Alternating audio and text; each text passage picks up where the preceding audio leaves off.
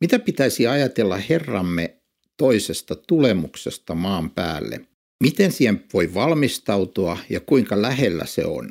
Muun muassa näihin kysymyksiin Paavali ottaa kantaa tässä toisessa tessalonikalaiskirjeessä.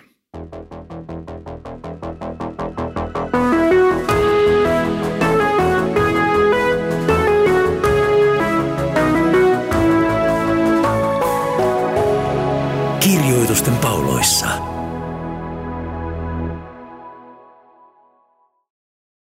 Paavalin toinen kirje tessalonikalaisille on kirjoitettu hyvin pian ensimmäisen kirjeen jälkeen.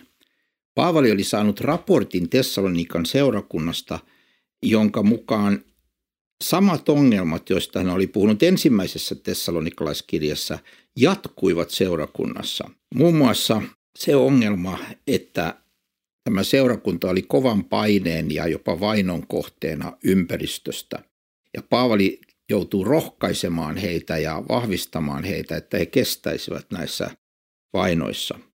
Toiseksi vääränlainen opetus Herramme tulemuksesta ja lopun ajoista oli sekoittanut monien uskovien ajattelun Tessaloniikassa ja Paavali joutuu selvittämään opetusta Jeesuksen paluusta maan päälle. Kolmanneksi siellä oli edelleen ongelmana se, että jotkut ihmiset tulkitsivat Jeesuksen tulemuksen olevan niin lähellä, että he lopettivat työnteon ja vain odottivat Jeesuksen paluuta maan päälle. Tähänkin Paavali ottaa voimakkaasti kantaa tässä toisessa tessalonikalaiskirjassa.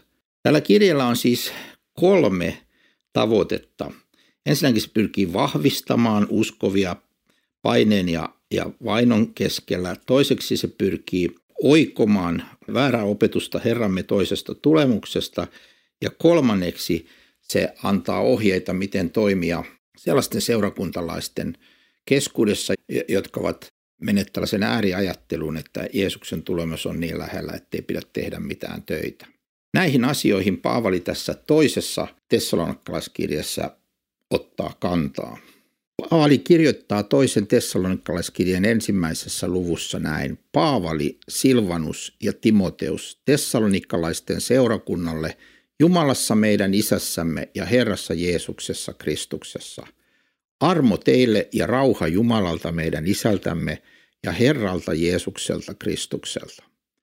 Tämä on tyypillinen tapa Paavalille aloittaa kirje ja tässä hän mainitsee ne kaksi työtoveria, jotka ovat hänen kanssaan tätä kirjettä kirjoittamassa. Paavalilla on mukanaan Silvanus ja Timoteus. Ja yhdessä he kirjoittavat tätä kirjettä seurakunnalle, joka, josta, jonka opetuksesta tietysti Paavali apostolina vastaa. Ja hän mainitsee tästä seurakunnasta, että se on Jumalassa, meidän isässämme ja Herrassa Jeesuksessa Kristuksessa – Tämä on äh, myös asia, jonka hän monissa kirjeissään toteaa. Kun ihminen uskoo Jeesukseen, hän on Herrassa Jeesuksessa Kristuksessa. Hän on äh, myös Jumalassa meidän isässämme. Se tarkoittaa sitä, että meillä on yhteys Jumalaan ja Jeesukseen Kristukseen. Me olemme tässä elämässä jo osalliset Jumalasta ja Kristuksesta – sitten iankaikkisuudessa tämä osallisena oleminen vaihtuu näkemiseksi, mutta jos täällä ajassa uskova elää yhteydessä isäänsä, hän elää isässään, ei vain siinä merkityksessä kuin esimerkiksi apostolien teot 17 sanoo, että me kaikki liikumme ja elämme ja olemme Jumalassa. Jumala ylläpitää kaikkien ihmisten elämää, myös niiden, jotka eivät usko häneen. Mutta kun me olemme Jumalassa meidän isässämme, niin meidän suhteemme Jumalaan on tullut Jeesuksen Kristuksen kautta kuntoon ja me olemme nyt yhteydessä isään ja hänen poikaansa Herraan Jeesukseen Kristukseen.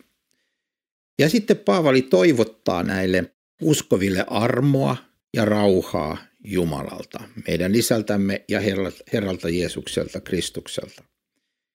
Pitää muistaa, että se, että me olemme Jumalassa – ja Kristuksessa on armoa. Armo on se syy, miksi Jumala toimii meidän elämässämme, vetää meitä uskoon, synnyttää meissä uskon ja, ja pitää yllä meidän yhteyttämme häneen. Se on kaikki armoa. Koko uskon elämän perusta ja pohja on se armo, jonka on tullut ilmi Herrassa Jeesuksessa Kristuksessa, kun hän kuoli meidän puolesta ja korjasi näin meidän suhteemme Jumalaan, kantoi meidän syntimme ja rikkomuksemme ja sovitti ne ristillä. Tällä tavalla armo on se, mihin kaikki perustuu. Ja sen armon seurauksena on rauha Jumalalta. Jos emme ole armossa, jos me olemme lainalla, niin meillä ei ole mitään rauhaa. Meillä on sellaista ainaista yrittämistä kelvata Jumalalle. Mutta jos me olemme armon pohjalla ja armon perusteella yhteydessä Jumalaan, niin se ei vaadi meiltä tekoja, vaan meillä on rauha meidän isämme Jumalan kanssa Jeesuksen Kristuksen kautta. Ja sitten Paavali jatkaa kolmannessa jakessa, että me olemme velvollisia aina kiittämään Jumalaa teistä veljet. Se onkin oikein, koska teidän uskonne kasvaa runsaasti ja rakkautenne toisianne kohtaan lisääntyy teissä kaikissa. Paavali hyvin usein kirjessään kiittää siitä, että on olemassa Jumalan lapsia, hän kiittää heistä, hän kiittää jokaisesta, joka on saanut tulla tuntemaan Jeesuksen Kristuksen. Hän kiittää seurakunnista ja hän kiittää sen palvelijoista ja sen ihmisistä Jumalaa, koska se on kaikki Jumalan työtä. Niin kuin hän tässä sanoi, että se onkin oikein, että hän kiittää, koska teidän uskonne kasvaa runsaasti ja rakkautenne toisianne kohtaan lisääntyy teissä kaikissa. Nämä asiat kuuluvat yhteen. Jos usko kasvaa, rakkaus lisääntyy. Jos rakkaus vähenee, se tarkoittaa, että myöskin usko ei ole enää kasvamassa. Ja jos usko ei kasva, niin rakkaus vähenee, mutta kun usko kasvaa, niin myös rakkaus lisääntyy. Ää, miten usko kasvaa? Se kasvaa Jumalan sanan kautta. Se kasvaa, kun me vaillamme Kristuksen yhteydessä ja se kasvaa, kun me kasvamme ihmisinä ja Jumalan omina. Ja silloin myöskin rakkaus, joka raamatun mukaan ei ole vain tunne. Se ei ole vain jokin romanttinen tai muu tunne, vaan se on sitä, että haluaa elää Jumalan tahdon mukaan ja haluaa toisen parasta ja toimii sen mukaan. Esimerkiksi apostoli Johannes kirjoittaa, että rakkaus Jumalaan on se, että me pidämme hänen käskynsä. Ensi kuulemalta joku voi ihmetellä, että mit, mitä toi tarkoittaa, että rakkaus on, että pidämme käskyjä. No koska ne käskyt ovat elämän oma laki ja ne ovat rakkauden laki, ne ovat rakastavan Jumalan antamia, niin siksi niiden pitäminen on rakkautta. Kun esimerkiksi sanotaan, että ei äh, tule valehdella, niin se on rakkaudellista olla rehellinen ihmisille ja olla avoin. Ja kun sanotaan, että ei saa olla uskoton, niin se on rakkautta, todellista rakkautta, että on uskollinen omalle puolisolleen. Näin siis rakkaus lisääntyy siinä määrin, kun me kasvamme uskossa ja Jumalan tahdon noudattamisessa. Siksi me itsekin kerskaamme Jumalan seurakunnissa teistä, teidän kärsivällisyydestänne – ja uskostanne kaikissa vainoissa ja ahdistuksissa, joita teidän on kestettävä. Nyt siis äh, tästä kasvavasta uskosta vielä sellainen asia, että se on armoa, kun usko kasvaa. Jumala tekee työtä meidän elämässämme ja usein kun ihmisen usko kasvaa, niin se tarkoittaa sitä, että hän näkee oman elämänsä Jumalan sanan valossa kirkkaammin ja tarkemmin ja hän tajuaa, että hän on monessa kohdin rikkonut Jumalan tahtoa vastaan. Mutta sitten hän toteaa, että Jumalan rakkaudessaan on antanut hänen syntinsä Jeesuksen Kristuksen tähden anteeksi, ja tämä on omiaan lisäämään rakkautta. Kun ihminen kohtaa Jumalan rakkauden, se, se lisää tämän ihmisen rakkautta. Ja tällä tavalla Raamattu sanookin, että me rakastamme koska hän on ensin rakastanut meitä. Siis kun Jumala rakastaa meitä, niin se synnyttää meissä rakkautta, jonka kohteena ovat myös muut ihmiset. Siksi hän siis nyt kerskaa tästä Jumalan seurakunnasta. Ja hän kerskaa eri seurakunnista näistä Tessalonikan uskovista, koska he ovat olleet esimerkillisiä kärsivällisyydessä ja uskossa kaikissa vainoissa ja ahdistuksissa, joita heidän on kestettävä. Mä Tessalonikan uskovaiset, mikä kävi ilmi jo ensimmäisestä tessalonikalaiskirjeestä, he joutuivat monenlaiseen vainoon ja ahdistukseen, mutta he kestivät kärsivällisesti. He pitivät kiinni uskosta, he tukivat toisiaan, he kasvoivat uskossa, he kasvoivat rakkaudessa. Ja näin Paavali kehuu heitä tästä kaikesta, koska he ovat tällä tavalla tulleet esimerkiksi muille kristityille ää, eri puolilla.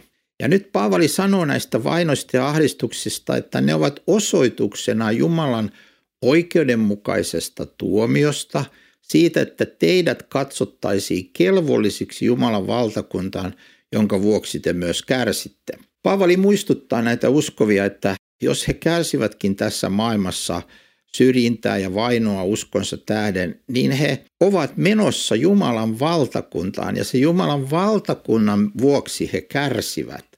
Ja kun he ovat Kristuksen kautta saaneet armon ja tulleet uskoon, niin he ovat nyt Jumalalle kelvollisia ja näin kun he pitävät kiinni tästä uskosta, niin heidät myös katsotaan kelvolliseksi kerran pääsemään Jumalan valtakuntaan.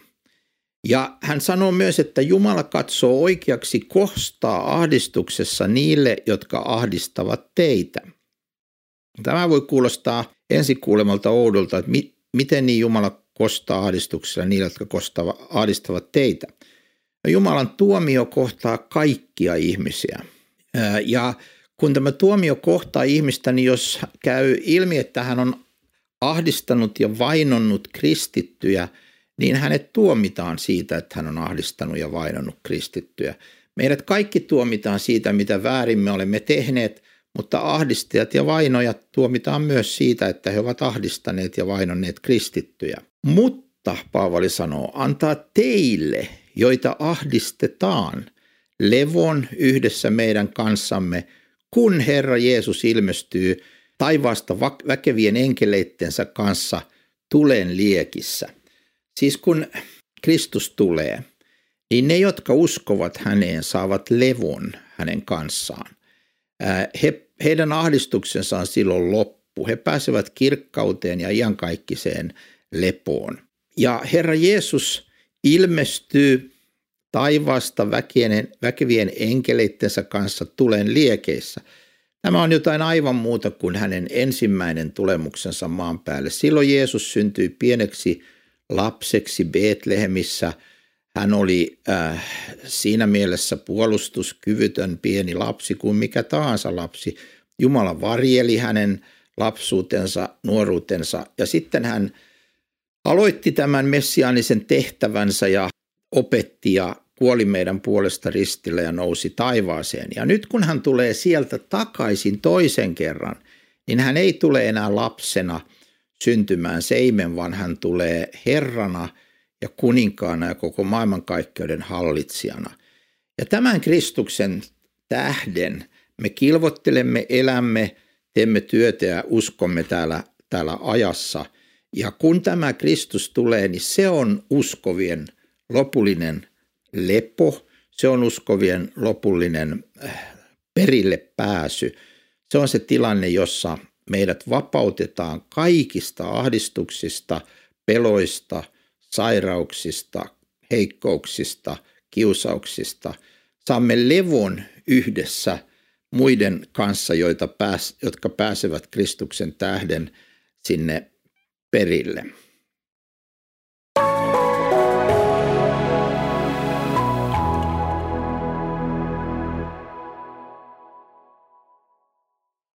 Käytännössä meidän tulee muistaa ja ajatella sitä iankaikkista elämää, johon olemme matkalla. Meidän pitää muistaa, että se Jumalan valtakunta, se ei koskaan tuhoudu.